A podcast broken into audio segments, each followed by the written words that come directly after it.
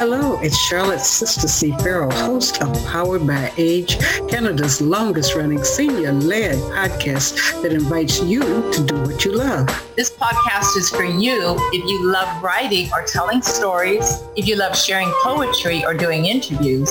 This podcast is for you if you love working on ways to create age-friendly cities. This podcast is for you if you love learning how to tame technology and get more out of virtual events, if you love finding more ways to share your heritage or traditions. If you love any of these things, you can go beyond listening and join our weekly podcast group. Simply email pbaafc at gmail.com and put your name in the subject line. Powered by Age is sponsored by the Government of Canada, New Horizons Grant, the 411 Senior Center Society, and G&F Financial Group. Good afternoon and welcome to Powered by Age, Canada's longest running senior led podcast. Today is our first broadcast of a series of March broadcasts that will focus on um, International Women's Month, where the theme is breaking the bias. And all of us know something about breaking the bias, and we are going to have uh, special presentations by people during this um, month. But each of you will also have a prompt. And the prompt today is when we get to introducing ourselves, if you have a quote for Women's Day or a special thought to share that. I am happy to say and grateful to say that our work takes place on the unceded territories of the Squamish, Musqueam, and Tsleil-Waututh people. We stand with them in believing that there will be a reconciliation of their properties uh, in our lifetime. So, starting right with the first person that came on, we'll have Leslie introduce herself. Okay. Uh, hi, Charlotte. I'm Leslie Hebert, and I'm sorry I couldn't think of a quote. I just threw a blank on that one. Um, I thought of uh, was it Aretha Franklin? Uh, respect, R E S P E C T. Yes, it's yes. a good quote. uh, Ramona. Hi. So I'm Ramona Srinivasan. Um, a retired professor from Bombay University I'm happy to be a woman and here today with all of you. and and I was just trying to find out a quote when Leslie mentioned it. And so I'm going to go with Mother Teresa, whom I admire a lot. And she mm-hmm. says, I alone cannot change the world, but I can cast a stone across the waters to create many ripples. Wow. Thank you. Thank you. It was so true of her life. right. Um, nice. Profula? Um, hi, uh, um, my name is Profula Vyas and I live in Milton. And uh, at present, I can't think of any quote, but I can only, only say for myself that I'm not just a cook. okay. I'm sure people think women are good cooks, you know, and nothing else. So I just thought that might be kind of interesting to talk about. Oh, thank you. Um, Anna? Yes, I'm Anna, and um, I'm very proud that I was. I grew up in the Philippines, and I'm very proud that I have a father who who thought that um, women are equal. That he did not hold us back from uh, doing what we wanted to do, and actually he encouraged us to do professional work. Yeah, considering that he was, uh, you know, he grew up in the Philippines. He's from the Philippines, and he was quite old when I was growing up. I thought he was quite progressive. Very good. Thank you. now, Neil has written many poems about his his mother and motherhood. Uh, introduce yourself. well, I'm I'm missed the part of uh, come on with a quote. Uh, but I have a poem that I'm going to read today called Who is She to You? And I have uh, delivered a signed copy to the Safe uh, Save on Foods in New Westminster, and this is in the women's locker room. So I'm going to read this. And obviously, I'm a poet, uh, old guy, happy camper, and uh, I'm quite proud of the fact that I'm an international. I'm, uh, I'm not just a Canadian citizen. I'm an international of the world. So, Anna, kamusta ka? Mabuti po. Salamat. Uh, salamat. Walang naman. So uh, I also speak pretty good Chinese and and Ukrainian. Oh, please, may may the may the energies of the world heal the wound that Ukraine has got right at this moment. So. Absolutely. Naduhiras, uh, uh, which means uh, I'll see you again. So, anyway, happy to be here. All right, thank you. Um, next is going to be Rosemary, who is our featured presenter today. But I'm going to share this uh, thought from International Women's Month, which is Imagine a gender equal world, a world free of bias, stereotypes, and discrimination. Together, we can forge women's equality. If collectively, we can all break the bias. And of the different biases we're talking about this this month, one is uh, age-related bias. Next week we have two people uh, that will be talking about as entrepreneurs. We will be talking about health bias, and the point is, it's not stopping with where we've observed it, but the things that people are doing that are breaking those biases. So, Rosemary, you could introduce yourself and start us off with age. Uh, well, I actually have two quotes. Oh, so first of all, um, my name is Rosemary, as Charlotte mentioned, and I am the Senior Services Coordinator at 411 Senior Center. Uh, my area of responsibility is the center's information and referral services. And the I actually, uh, while you were talking, I was uh, about the femin, feminist quotes. Um, two of them came to mind for me immediately, and they're two of my favorite quotes in the whole wide world. Uh, one of them is, "If I can't dance, I don't want to be part of your revolution."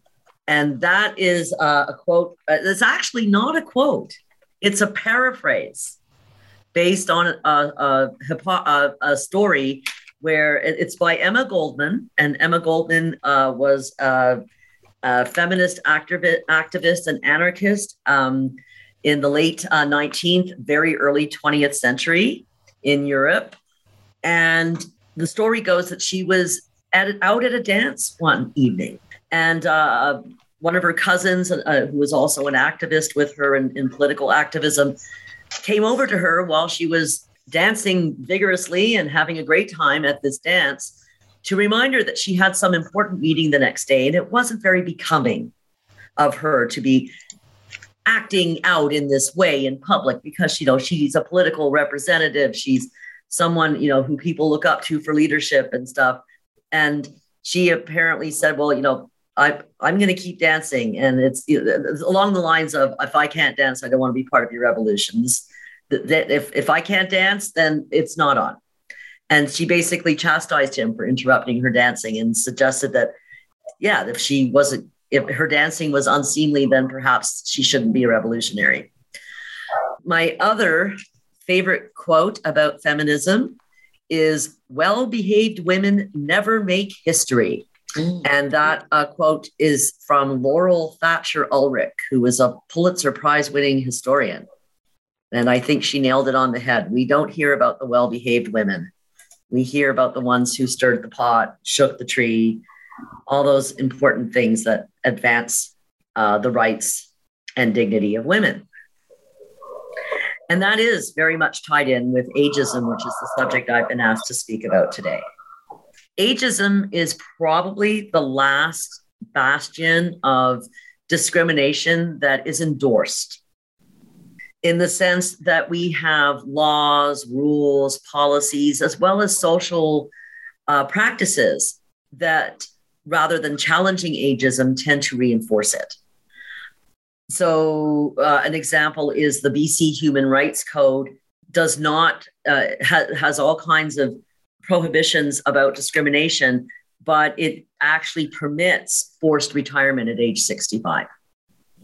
You, you cannot, if you if you are in a job where you are forced to retire at age 65 because that is the company policy or the industry standard or whatever, you have no claim against the BC Human Rights Code on the basis of age discrimination. So that's an example of how it's actually endorsed. It's enshrined in our legislation ageism ultimately, I think, stems from an overall lack of respect for elders. I'm not a historical expert on the subject, but I suspect that we didn't see as much discrimination and poor treatment of elders in past generations as we are seeing, as we have seen more in the say the late 20th century and up until now, because in especially in a in a pre-industrial culture, elders would have been the carriers of all the wisdom and knowledge of a society.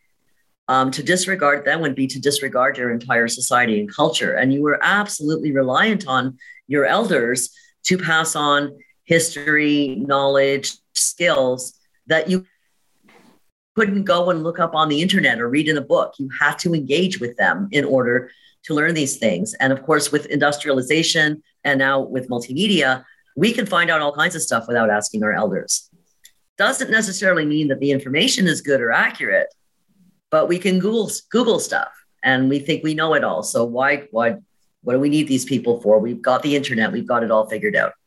A lot of the assumptions that are, are foundational to ageism are uh, that elders automatically have a lack of mental or emotional capacity. They're slow. They just don't pick things up as quick as the rest of us yeah, the, they, they're just they're not they're their brain their minds aren't as quick so we really don't want to burden them with too much information because they're slow they are a, an uninformed group of people because they're not listening to the latest pop music or wearing the latest fashions or watching the hit new hit comedy on TV or they might be doing all these things but we assume that they're not and therefore we assume that they are generally uninformed about the world altogether, not just about pop fashions or music. They are unaware of what's going on around them. You know, that gets back to that slow thing. So, you know, a, grandmother sitting quietly in her chair, observing what's going on around her, is assumed to not be listening, assumed to not be processing, assumed to not have thoughts or opinions on what everyone around her is talking about and doing or saying. And the elderly in our society are often considered to be disposable. And I, I think you know uh, our um, long-term care system illustrates that perfectly. I actually tend to refer to our long-term care, care system and our elder care system as people decline in, in, in old age as more of a warehousing of people than a, a care system. The impacts for women who, as they age in terms of ageism, tend to be more severe because they get compounded by sexism. So a lot of the, the judgments that elder men suddenly encounter, they're being dismissed as being slow or unaware or lacking capacity, is probably a new experience for a lot of men as they age. Unfortunately, it's not a new experience for women. We, are used to being dismissed, we're used to being disregarded, we're used to not being believed when we, when we speak our truths. But the other thing that happens with ageism for women is we become erased as people our sexuality is removed, especially if we're postmenopausal, because if women can't have babies, what use are they, right? The so all of the the limitations and the assumptions about elders are usually deeper and more severe assumptions when they're applied to women because they're compounded by the existing sexism in the society. Another way that ageism definitely impacts seniors is the push to digitize everything. Government services that we used to be able to rely on to access by going to an office in person or picking up the phone or maybe writing a letter.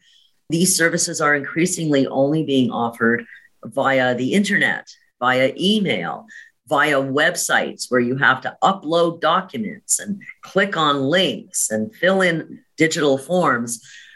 And there often isn't an alternative means of service. You know, you, when you phone the agency and go, well, you know, I'm working with someone who doesn't have a computer. How can they access your services? They're like, uh, what do you mean they don't have a computer? They're like, well, they don't. Yeah. yeah. But they still need to apply for XYZ benefit, or they still need to register for XYZ service. And um, it's really funny and not so funny sometimes to hear the the puzzlement at the other end of the phone that there's a an adult in the world who doesn't have a computer or doesn't know how to use email or doesn't even care to have email. I know people who are perfectly capable of operating a computer, who absolutely understand what email is. They just don't want it. It's annoying. They'd rather not communicate that way. And so when we digitize everything, we first of all we remove that choice of I've decided I don't want to communicate with people by email that choice becomes removed because often that is that becomes a primary means of engagement not just for government services but for civic engagement. If you want to participate in city council meetings with the city of vancouver uh, you can go in person but the other means the primary means of accessing them is via by going online.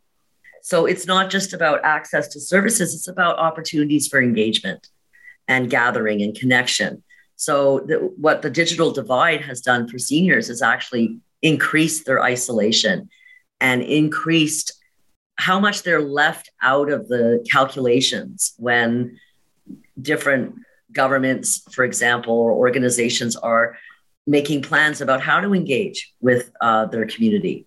They don't consider anything outside of a computer.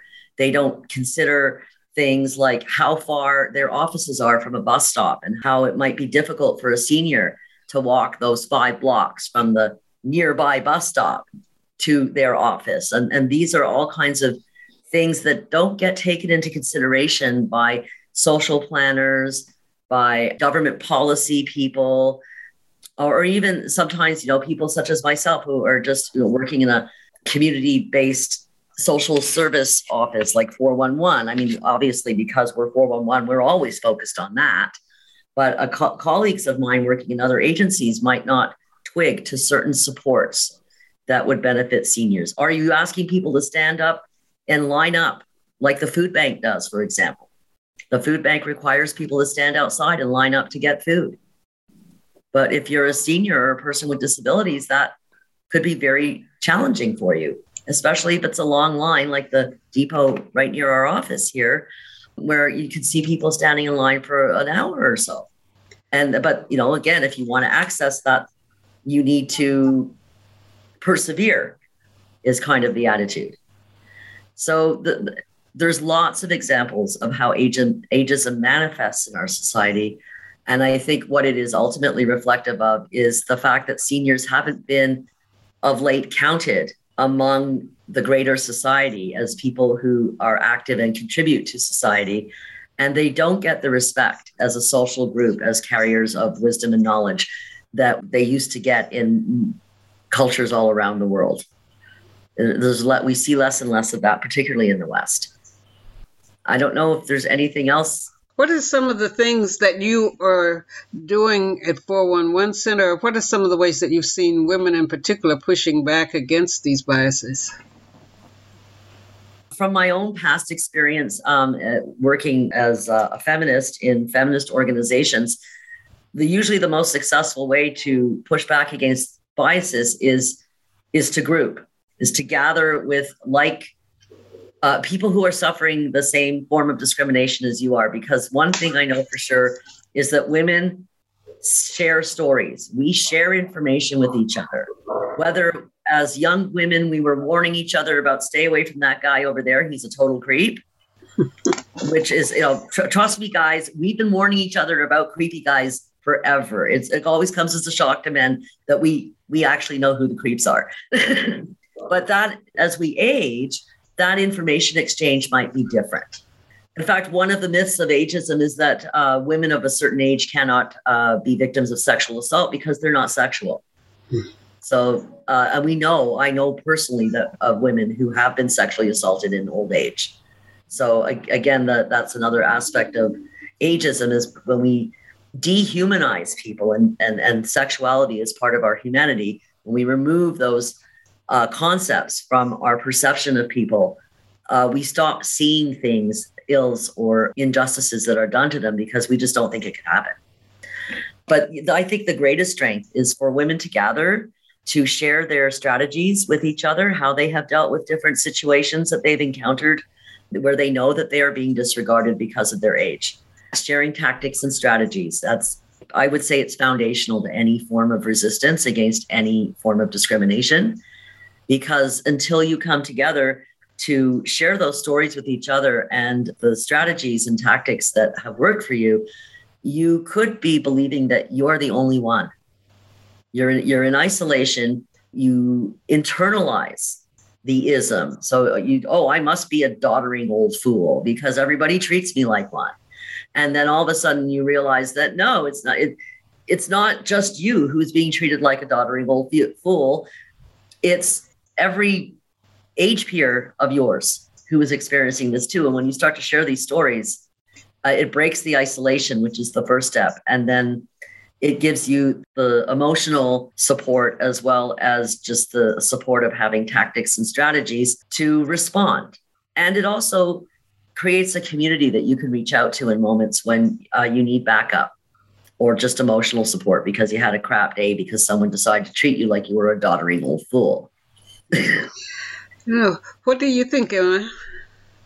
Well, first of all, I think everybody has the responsibility to keep up with uh, with what is required. Like uh, you can't ask the government to do everything or any organization to do this. I think we have to the responsibility also to do what we can to live in mm-hmm. in such environment.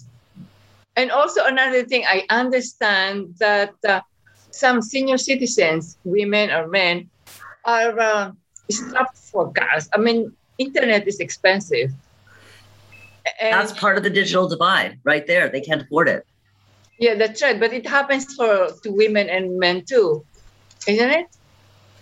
Men uh, are also just receiving a pension or OAS or whatever, same as women.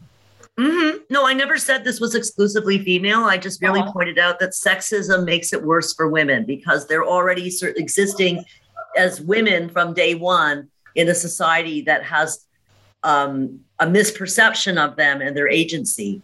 And then when you become a senior woman, you just get erased even more because now you, you're desexualized and you get all those other assumptions added to the pre-existing assumptions of sexism so the the assumption that you're slow, that you're unaware of your surroundings, that you're you're a disposable entity, that there's no sense in trying to teach you the internet because you'd never figure it out anyways.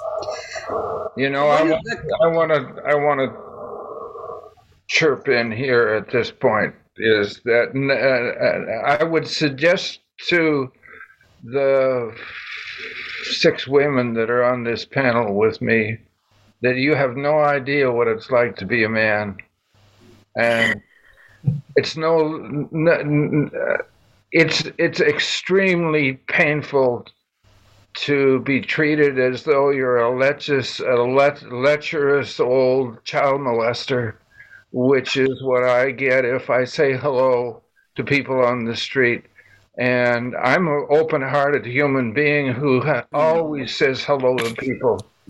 And I want to tell you, yeah. I, I understand that it that it is painful as an elder woman to be in this world. I just want to include the fact that it's painful to be uh, an mm-hmm. elder man in this society. And I get things like, interestingly, I had my car keys because I was going down to, and I'm 82 years old, which I'm sure everybody's heard my my my pride of having another birthday last week. But uh, I had my car keys in my hand, and she says, the woman in the elevator with me says, "Are you still driving?" That's a perfect example. Yeah. Excuse me. you know, uh, there's a, a,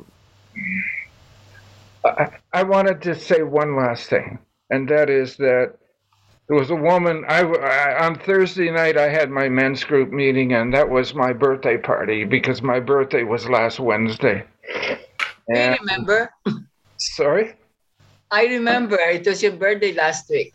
Yeah, yeah, and and I'm on my way to because it was in New West at the um, spaghetti factory, which is right in the New West terminal. So I didn't drive. SkyTrain's right outside my door, practically. And I'm on my way to the SkyTrain to take go to my birthday party, and, and there's a woman lighting a cigarette, and I, I, I'm I'm practicing not being judgmental. So I didn't say anything about the here you are lighting a cigarette on uh, yada yada yada. But in front of her was two plants, beautiful plants, and I said to her, "Golly, those plants are beautiful." and I don't want you to go away because she said, please have one of these plants. Oh. oh. I said, thank you so much. That's that's absolutely gorgeous flower. Yeah, it's a calla lily and I took it to my birthday party. Uh, I, I found somebody to give me a, a, plastic bag in the meantime so I could put it in a bag at least. But here I have this beautiful, beautiful plant. Uh, uh mm-hmm. Thank you. She herself was not a young chick, but uh, there you go. Mm-hmm. And she didn't even know it was your birthday, and she gave you a birthday present. That's right. Mm-hmm. Yeah. I think that your your example of the the assumption that all old men are are lecherous and um, need to be avoided because they're dangerous or controlled because their behavior is unbecoming it is absolutely uh, an example of how a, the uh, assumptions about ageism impact men. But it also kind and it is about sexism it absolutely is. Not not because women have power over men, that's impossible. But it's about the when, when we talk about sexism, we're talking about assumptions that are made about both men and women. And so we get the nudge nudge wink wink boys will be boys, which is which works out well for men most of the time. But as as they age, that nudge nudge wink wink boys will be boys becomes oh he's a dirty old man. But it, it's the same. It, it's still a, a, an observation about men's sexuality that assumes that they have one which for elder women we're not assumed to have one. As soon as we we stop having babies we become completely desexualized. I mean hey how many, how many women on tv have roles in it who are like over the age of 40 almost none. But we have men active on television. We have men reading the news hey. into old age and, and long and white hair, but we take women off the air reading the news as soon as they get a wrinkle. I wonder whether these discriminations become self-fulfilling prophecies because I recently, I recently had uh, a, a, man uh, say to me, "Says you're still sexual at your age?" And I said, "Yes, thank you, God." oh, but I, am talking about uh, general assumptions, though. I'm not like in the sense that we lay we we give men a lot more um, leeway in terms of their sexual behavior in their youth, and so we we don't deny the fact that men are sexual. We just decide that when they're old, they're inappropriately sexual. Right? It's it's but your your sexuality remains. Women's gets completely erased. It's interesting you know when we talk about media lisa laflamme you can almost name the two women that have gray hair that are in media but yet watching i watch a lot of global and national news. You know, that many men who are, are gray haired, who are older, they still have leading roles or they have assignment areas. So I think uh, yeah. it's being noticed and so more people are are pushing mm-hmm. you know pushing at the labels pushing at the door uh, you're seeing cbc in particular working to become more inclusive and a comment that some people have gotten now there, there are these university students and also people working on their doctorate and working on different things that have asked me about commenting about seniors. And I said, come on the podcast and hear directly because I think that all of us when people say on your spins i didn't know that people would know how to record like that it's like what do you think we lost our voice and so that's why i'm challenging and encouraging each of you who have mm-hmm. Told a story or shared something to record it so that it can go onto our spins because people are noticing, wow, you know, their stories, their uh, um, essays. Some people have interviewed people, but I say I'm deputizing you. I don't have a, a badge to get out, but interview other people because there are so many mm-hmm. stories of interesting things people have done that we are like a, a, it's a publication place. When people put things on the internet it becomes evergreen. Our podcast is also among the platforms that it's on. It's on youtube not the visual. Youtube just the words. So you make a statement. Ways that we make a statement about some of these assumptions is when leslie talks about Japan and what she learned about the bathwater. And uh, Dr. Ramona talks about people gathering and some of the customs at the holiday time. So I'm just encouraging each of you, uh, particularly this month, but um, June and July, we're going to be experimenting with either even more ways of communicating across the digital divide, uh, and also being advocates for the people who say, no, I don't ever want to use a computer. I was at one of the senior meetings at 411 when a woman said, I don't want to go on the internet. They still need to keep a system where you can go in an office and see a person. It could be an older person. These people that people have retired at 65 could be people sitting at a special desk giving people information that they were always accustomed to giving. So I think using our voices and pushing back about these practices, mm you know, as Rosemary has noted them down, they, these can be things that we can um, meet. You know, Zoom allows for small groups of people to meet and plan and do things in a way that it might not have happened when everything was meeting face to face. So I encourage you to instigate, meet, talk about these things, and push back because if no one mm-hmm. says anything, then they do just assume, oh, older people, older women, they don't, you know, they're passive. It doesn't bother them. If you don't you don't dance, as that woman said, if, if you don't dance in an uncommon place or when people expect you to sit and be quiet, then they just say, oh, it's okay. You just treat that person as if they don't exist. On the other hand, some of us get to the point where we say, hey, that's just the way the world is, and no point in getting upset about it not so much getting upset, but get creative because the poem, we're going to have a poem that you share, but the power of poetry, you know, we've mm. talked about, you know, Rudyard Kipling, so many poets, uh, Sojourner Truth. Sojourner Truth was a black woman, uh, suffragette. Most people just talk about her as a suffragette, but she was also a spy. And one of her quotes was, stimulate to educate, let the children live. It's a great advocate for um, mm-hmm. children being sold away. Her children, well, she, one of her child, children was sold away while she was out working in the suffragette movement. So, but she, by speaking, there are people now who are picking up stories of Sojourner Truth and children who are writing stories. Uh, mm-hmm. I'm attending today, um, uh, there's a conference of women in publishing, and a lot of people are writing children's stories and getting some of the issues and concerns, or they have grandparents. Parents uh, that they're encouraging to tell stories or read stories. So it's not our time to sit down. We who are vocal and creative can put things into stories. So, Neil, do you want to share your poem? Yeah, I'd love to. I'd love to. This poem is called Who is She to You?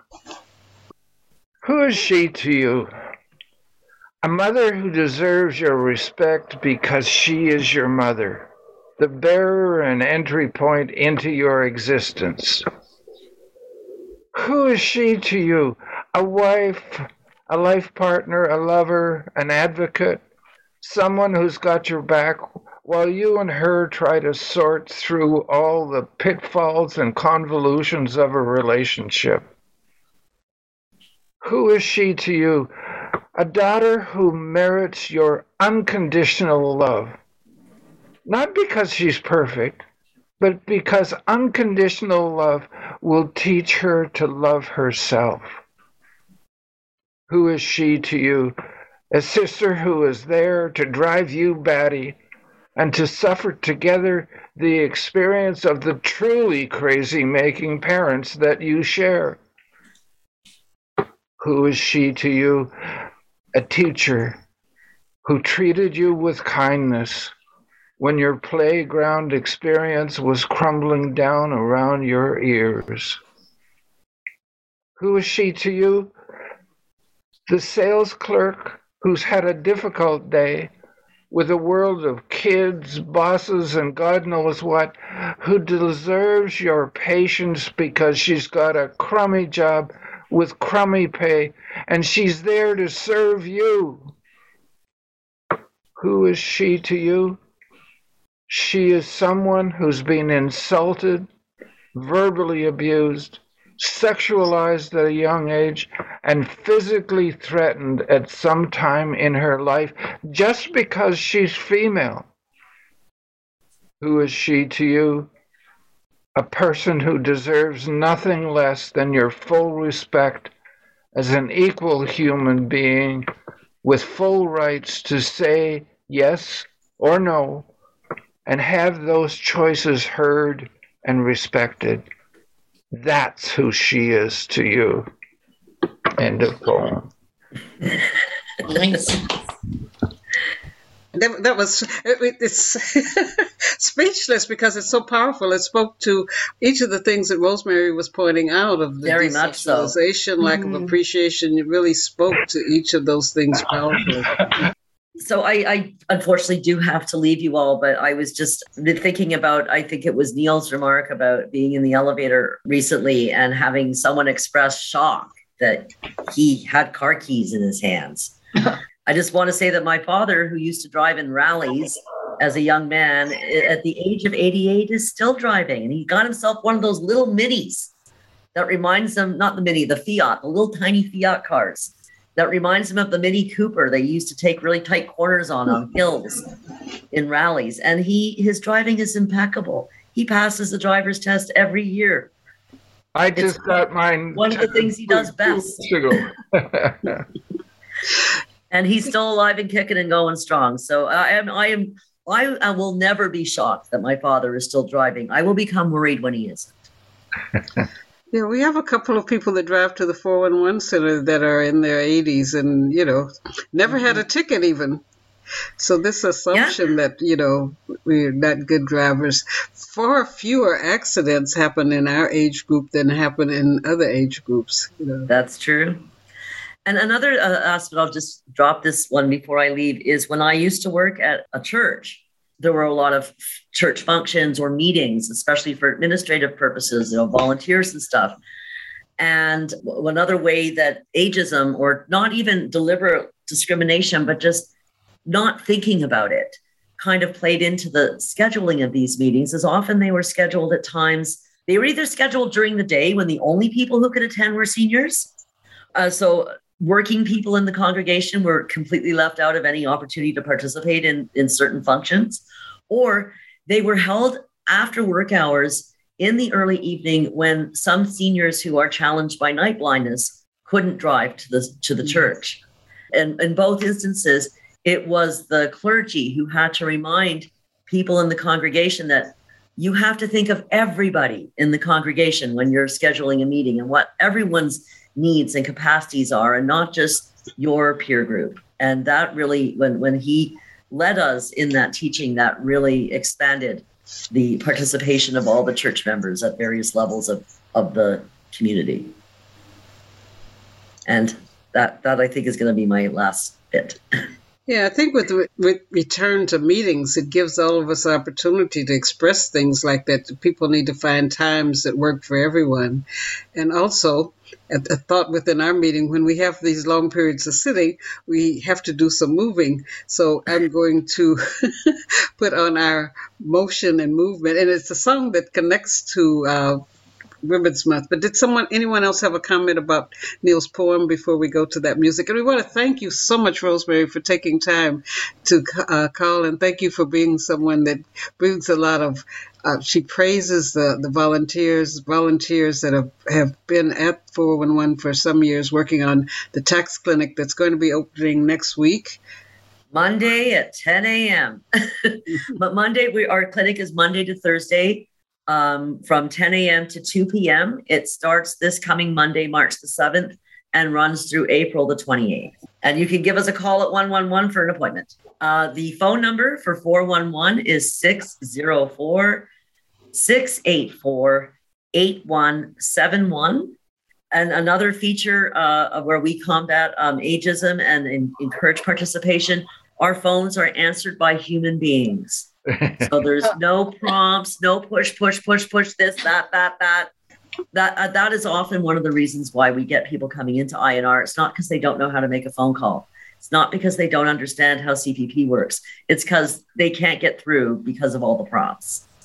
So our human beings answer our phones, and um, the receptionist who answers the phone will be happy to book you an appointment for your income tax. Uh, Rosemary, I, I didn't just oppose you to you, so thank you for for. It's good to see you again. Thank you. It's I always enjoy your poems, so thank you for sharing. Thanks, dear. Have a good afternoon, everyone. Okay, that girl is on fire. This girl is on fire. Thank fire. you, Rosemary. Thank you. So, although Rosemary is leaving, I'm going to ask you to stand up, move to this song. Okay. She's just a girl and she's on fire. Hotter than a fantasy, lonely like a highway. She's living in a world and it's on fire. Filled with catastrophe, but she knows she can fly away. Oh,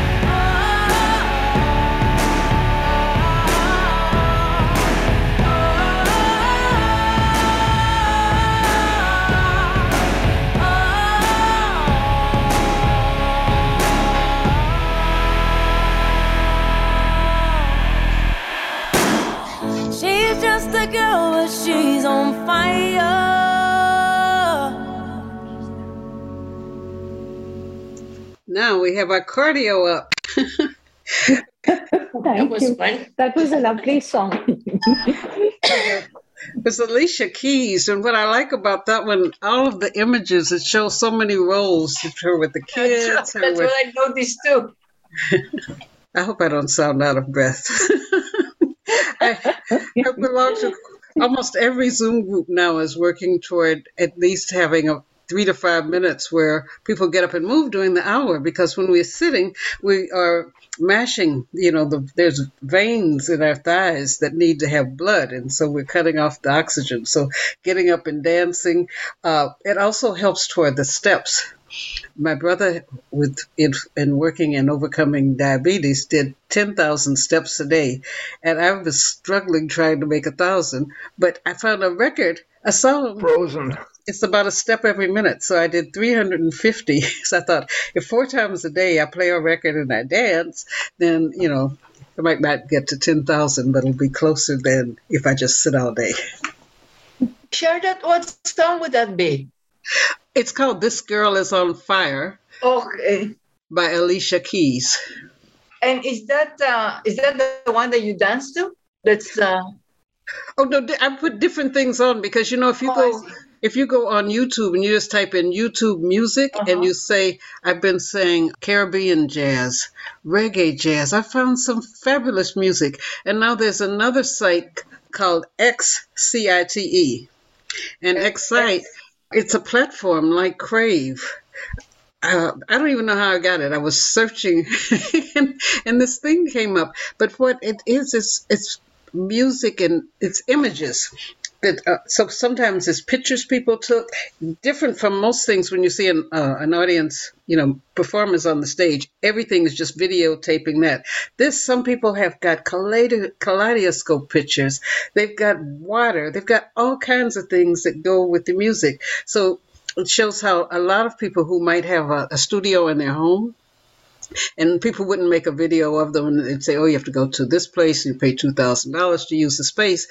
A lot of people who've got a perfectly good home studio, the images over it are just really they're exciting and this this, this platform is called excite but just any kind of music that you like you can find it on youtube and then you can dance to it or move to it yeah, that's more uh, motivating. hmm So next week we will be continuing our focus. Next week is a particular type of economic bias, and that is around entrepreneurship. As Rosemary said, there's this notion that people should retire at 65. I am the oldest client in the Midtown uh, Work BC office. When I moved into Vancouver from LA, I had retired, you know, from teaching, but I still need to work. There's an assumption that everybody doesn't have a job that enables them to cost, you know, pay for the. This is the second most unaffordable city in the world. We heard last week that there's a five year wait for some of the supportive housing, that people are on the list. And then there's some things that you have to, for a co op, you have to have a minimum income of 30000 So a lot of people need to work, and they need to work doing other things besides. Some people said they sit, you know, do pet sitting. As each of you, in the ways that you speak and have written things or poems, you have a lot of knowledge. We've been showing we are reservoirs of knowledge, so it should be possible to get jobs where we're consulting on doing things related to the reservoirs of knowledge. So these things that you record to go onto our spins are just the tip of the iceberg in uh, showing that off. So I'm encouraging you to think of things as we come for June and July. We want us to become even more a showcase of ways that people are reflecting that we are not passive, old, uh, uncreative, etc. uh, and so next week, the speakers are people who have a, have created a business, who are entrepreneurs, and they will be sharing some of the things that they do. And then the question that I ask each speaker is, speaker is aside from what you've done and the way that you've pressed back against the, the uh, bias you have experienced, what are things that other people can do? So next week, you will be hearing from two people that are entrepreneurs that will be sharing that information with you. Can I impose on the group for one minute? It, no, it's actually three minutes, I think. I'm pushing the boundaries with my poetry, and I have a poem that is called The Cat, and it's a visual ex- exploration. I'd like some feedback on it, it, This is really, really best uh, heard with your eyes closed. Would you like to try it? I, am I know I'm imposing on the group to stay a few minutes, but uh, I'd love to share this. No one's saying no. No one's saying. Go for it. Go for it. The cat. Her mother taught her the hunt. It begins with watching, patiently watching the herd. The gazelles were grazing fresh grass from last night's rain. She watched and slowly moved a paw, placing it gently on a spot that would make no sound, letting the swaying of the long grass hide her stealth. She watched for a sign. There was always a sign, be it a twinge of the leg, a distraction by some less lush undergrowth, she knew the signs well and she watched. Cat noticed the slight twinge of the gazelle as the gazelle moved to fresher grass. Something was causing a momentary lag, a slight hesitation. Age, a festering insect bite, an injured muscle, it didn't matter. Looking for this slight hesitation was why Cheetah watched. Her breath quickened. She stole into the long grass to get closer. Softly, ever so softly, the cat moved. She moved like shadows move when long grass catches the wind. The gazelle straightened, alert, smelling the wind. The cheetah knew the scene. She knew her prey would wait a moment and then return to her forage. At the very moment when the gazelle dipped her head to graze, the chase was on. The cheetah burst forth from her camouflage and in an instant was at full speed. The gazelle heard, and saw the danger she had felt. She bolted, also gaining top speed in an instant. The cat's powerful rear legs were driving her forward, while her front paws made sure of her direction, claws occasionally digging into the dirt to follow the nimble gyrations of the fleeing gazelle. Gazelle looked for an escape route, twisted left, leaping the remnants of a fallen tree, easily clearing the obstacle and again changing direction as she landed. Cheetah didn't notice she was using her tail for balance, nor did she notice the power of her muscles as the cat cleared the tree. She didn't notice her heart racing to supply aerated blood to the muscles, nor did she feel the adrenaline that spurred her forward. Her focus was totally on the twists and turns of her prey. Given enough time, a gazelle can outrun a cheetah. The cat had to decide was it time to break off the chase, or can the gazelle be caught? Using her last effort, she lunged forward, and with a powerful swipe, her paw dug into the crop muscle just above the gazelle's tail. Gazelle kicked back hard and veered sharply to the left, breaking free. Cat remembered her mother's teaching and sprang an even tighter turn left. Along her prey now she reached out, her claws digging deeply into the gazelle's flank, both falling to the ground, tumbling over and over. The gazelle struggled to rise up, but the cat was at her throat, crushing gazelle's windpipe with her powerful jaws. The gazelle kicked at the cat with sharp hooves, but to no avail. After moments of struggle, the gazelle lay motionless. The chase was over and nature had run its course.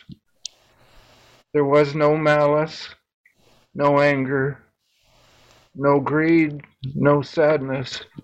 It was just another day at the office. Nature's way of maintaining balance was met.